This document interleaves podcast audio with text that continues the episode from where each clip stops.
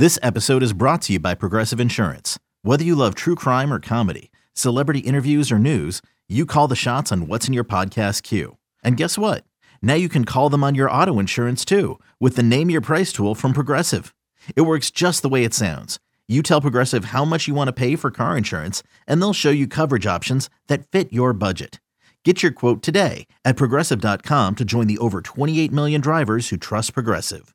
Progressive Casualty Insurance Company and Affiliates. Price and coverage match limited by state law. When you need mealtime inspiration, it's worth shopping Kroger, where you'll find over 30,000 mouthwatering choices that excite your inner foodie. And no matter what tasty choice you make, you'll enjoy our everyday low prices, plus extra ways to save, like digital coupons worth over $600 each week. You can also save up to $1 off per gallon at the pump with fuel points. More savings and more inspiring flavors make shopping Kroger worth it every time. Kroger, fresh for everyone. Fuel restrictions apply.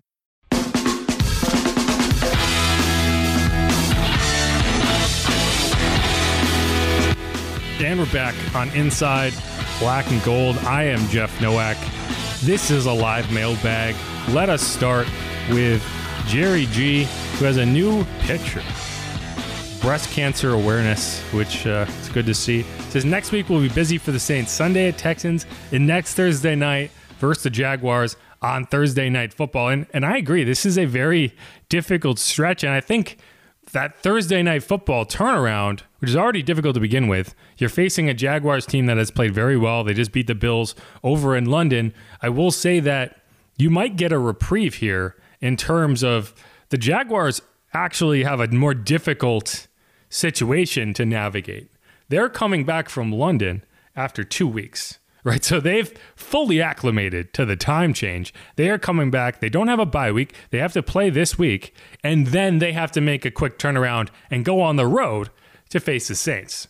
So while this is a tough turnaround for the Saints, I think it's actually more difficult for the Jags. And I still, but I still, with that in mind, I still think that you really need to win the game against a rookie quarterback before you go and face what I would argue is the best quarterback on the Saints schedule this year in Trevor Lawrence. I asked DA about this. I asked him if it's difficult to game plan for, you know, two different quarterbacks that you've never faced in 10 days and he wouldn't bite. He would say, "Oh, we're focused on the Texans." And and I think it's it is interesting because he's talked multiple times about how this Texans team reminds him of the 49ers. They have the they have similar schemes, their rosters are built similarly now, the Texans are probably two to three years away from having the level of talent they need to seriously contend, right?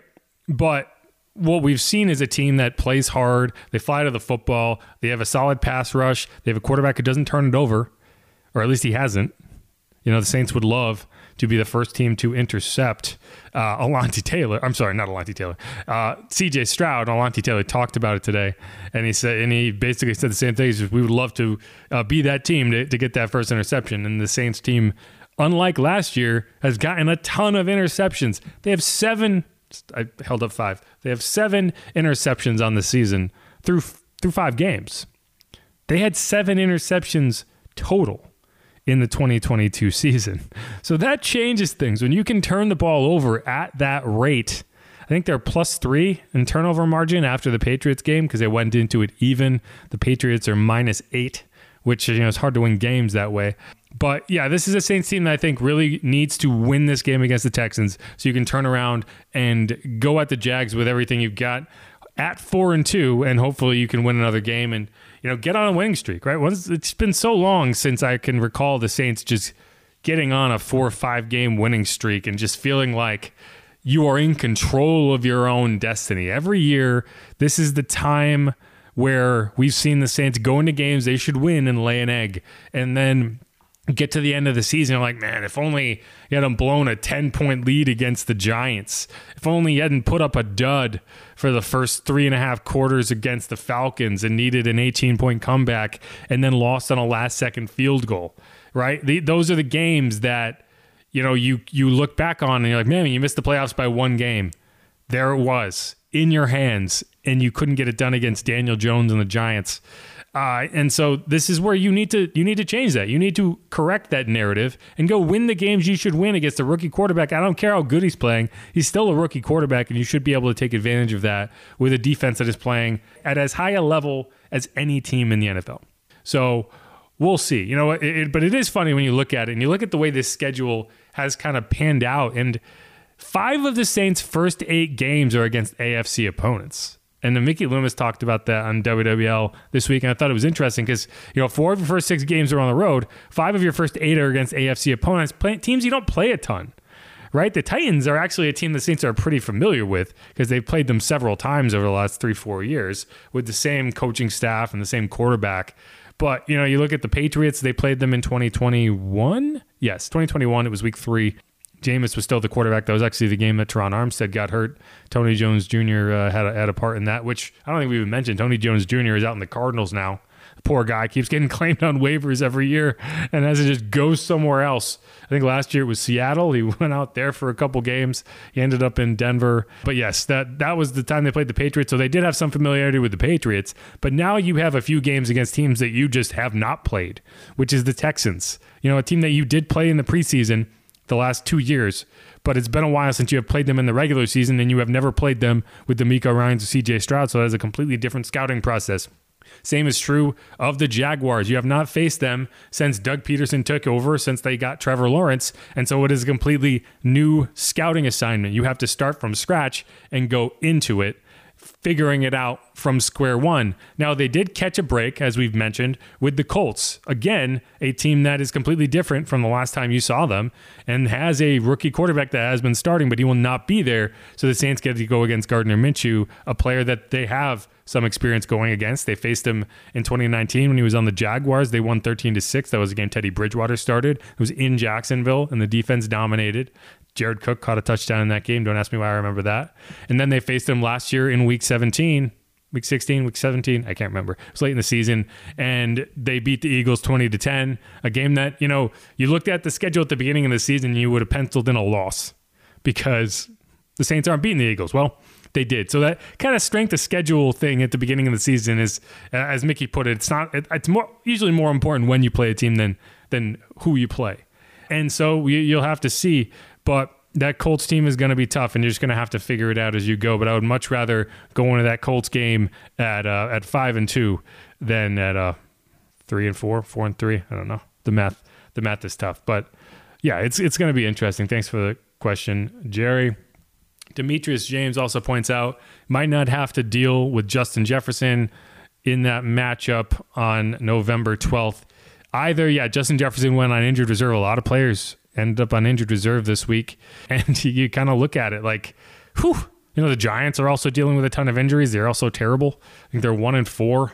So, you know, Daniel Jones is, is dealing with a neck issue. Saquon Barkley hasn't played the last few weeks, although it does look like he's trending in the right direction. So, yeah, it's it's just a situation where you can't count your chickens on the schedule release. You know, you got to figure out what team you're facing when you get there, right? The Patriots, while they were in bad shape going into that game, they were in much worse shape without Matt Judon and Christian Gonzalez. Two of, I would argue, two of their best defensive players. Maybe they're two defensive, maybe they're two best defensive players who got hurt the week before, and the Saints didn't have to deal with them. And so, like, that's a completely different Patriots team than it was with those players. And, you know, the Colts are going to be a completely different offense with Gardner Minshew than they were with Anthony Richardson. So it's all it's all relative, and you just got to figure it out. But yes, Jordan Justin Jefferson went on IR. The thing is, the first game he will be eligible to return is against the Saints.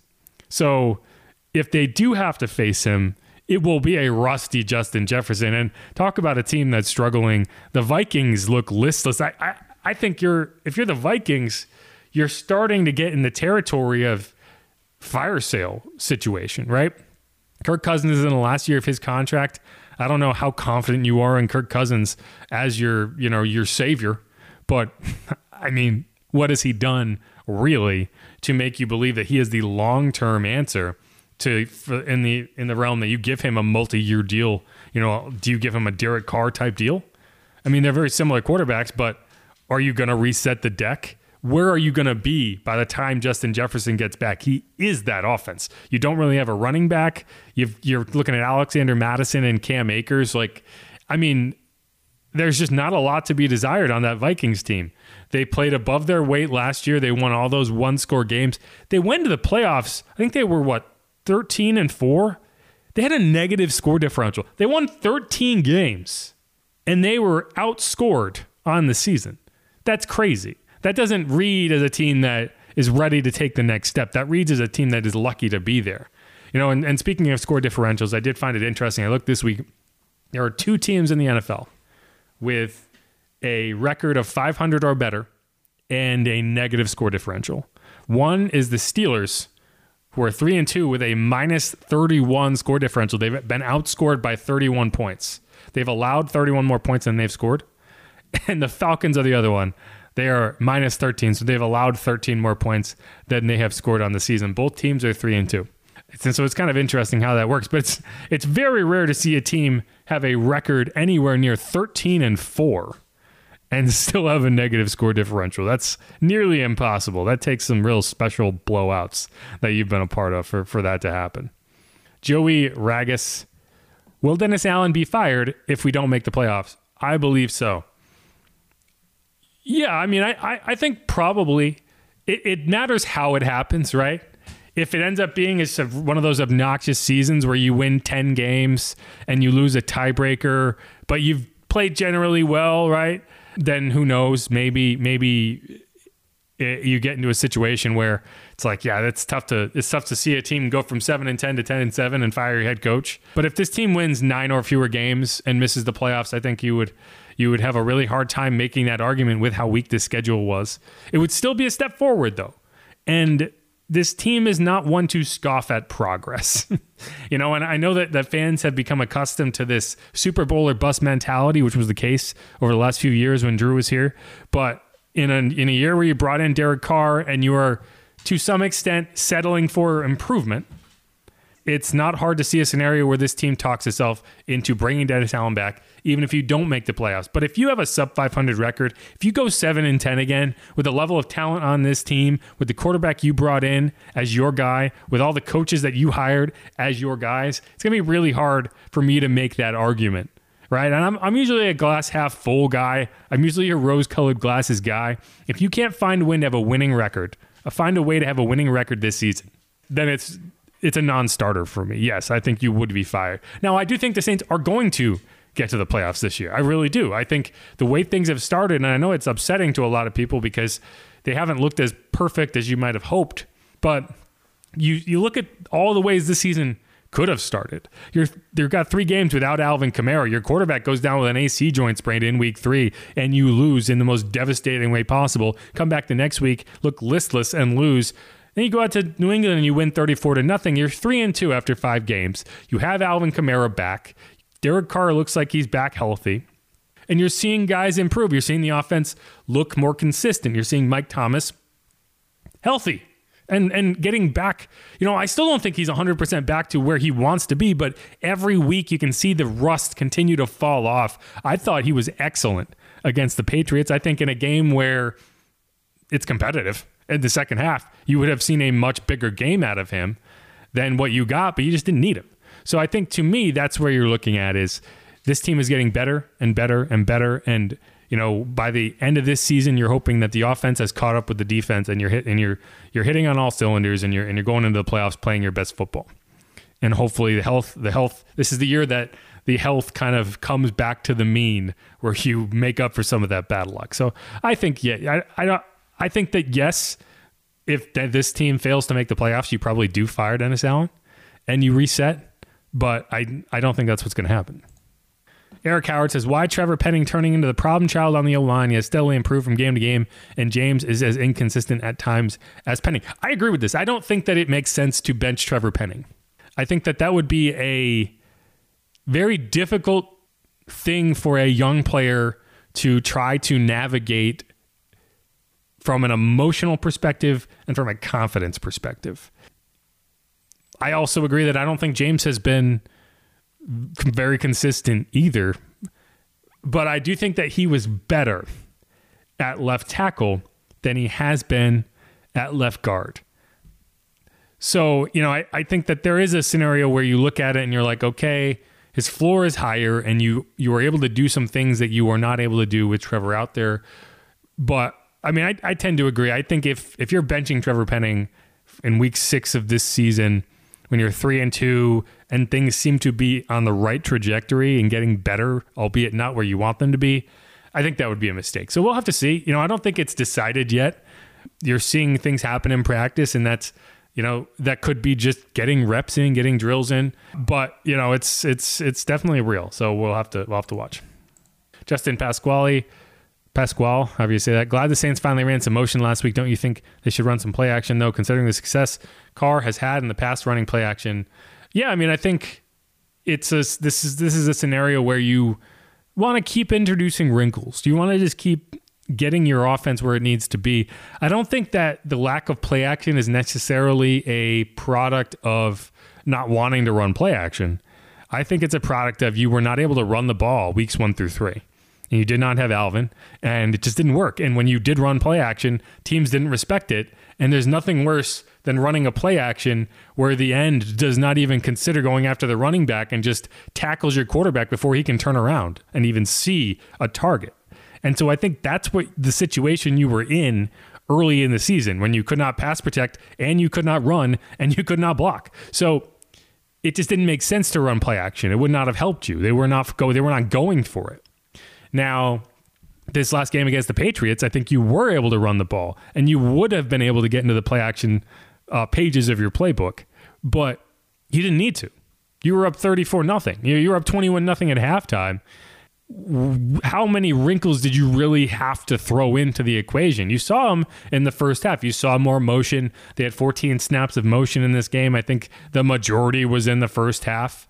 Uh, Dennis Allen's not going to be happy with the pre snap penalties because of motion. And I wouldn't be surprised if one of the reasons the Saints had not been running a ton of motion is because they have a defensive head coach who looks at that and says, that that garbage is nothing like that's not affecting us at all like we don't need that because it doesn't it's not something that I care about as a defensive coach and when I see other teams running a ton of motion I'm just like cool um, but still not going to work and so I think from his perspective it's like if all it's going to do is put us in positions where we make mistakes, then no, don't run it.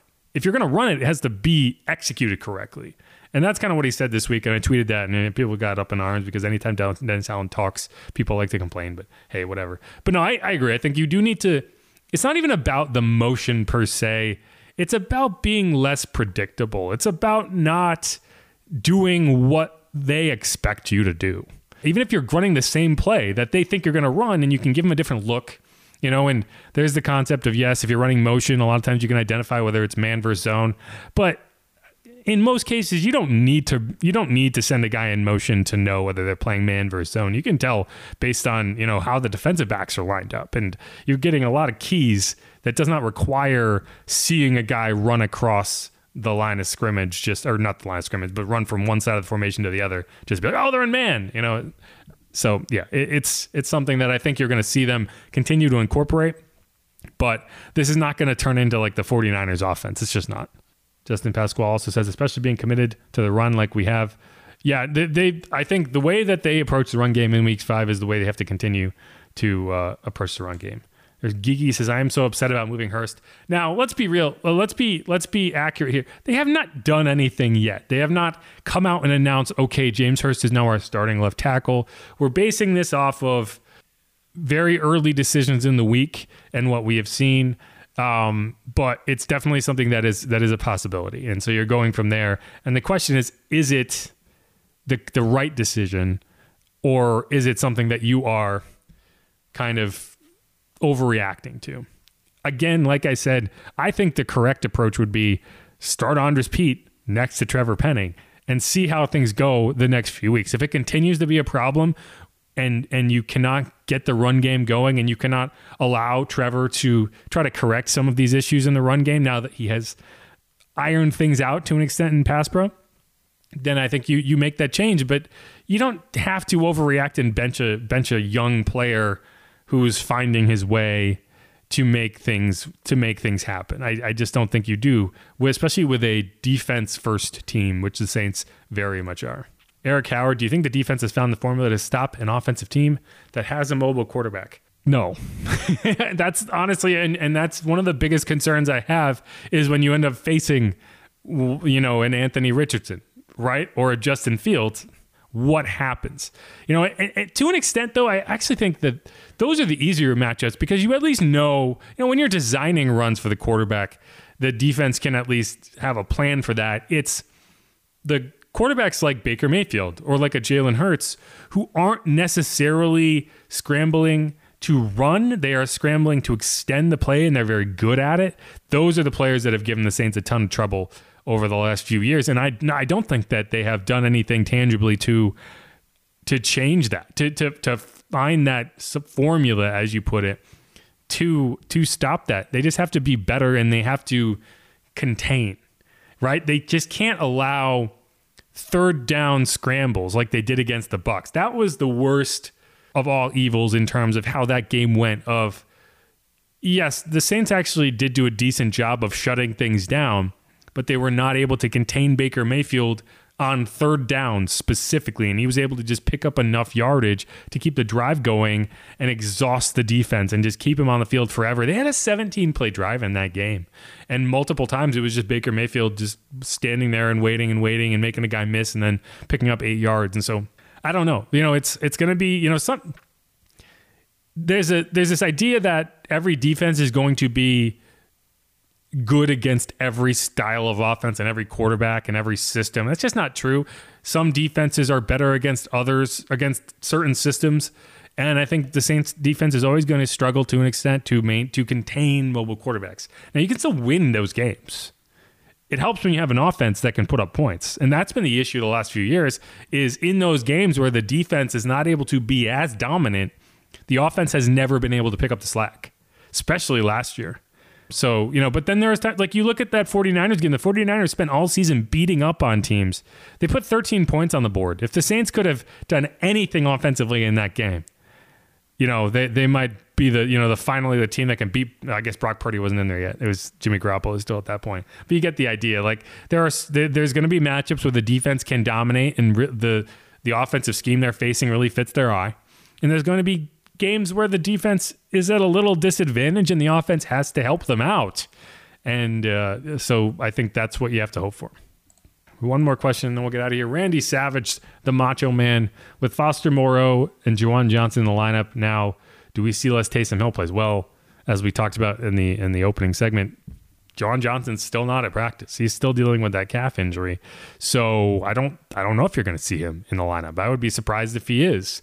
Um, in terms of got two games in ten days. If you're not practicing now, uh, you know maybe the target is Thursday, right? A week from a week from Thursday.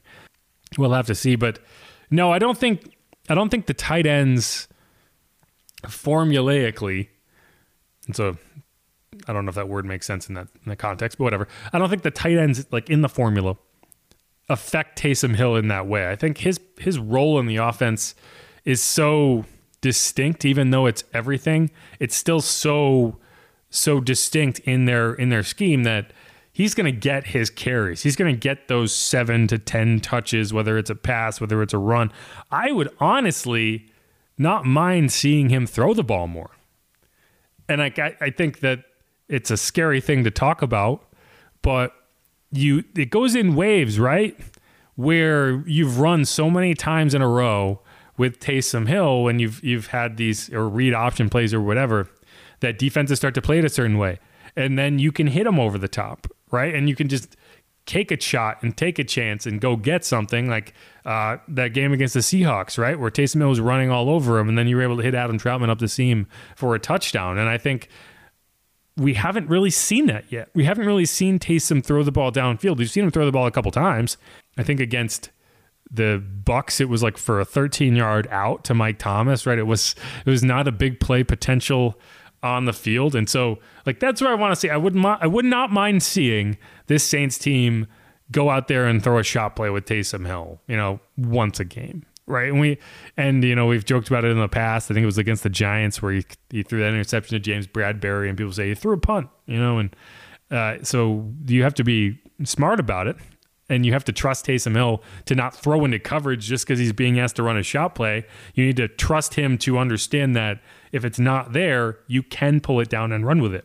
And that's been my only criticism of running those plays is it seems like either you're throwing it or you're running it. It's never read the defense. And if they are covering it, tuck the ball and run. You don't have to throw to that guy if he's covered. right? Make the decision. Be a quarterback. Um, and so yeah, I, I, don't think I don't think Juwan Johnson or T- Foster Moreau being on the field uh, affects him that much because Taysom is not a tight end. He'll occasionally line up a tight end. He'll, he'll line up at the H. He'll line up wherever, but he's not he's not being a tight end. Let's be real.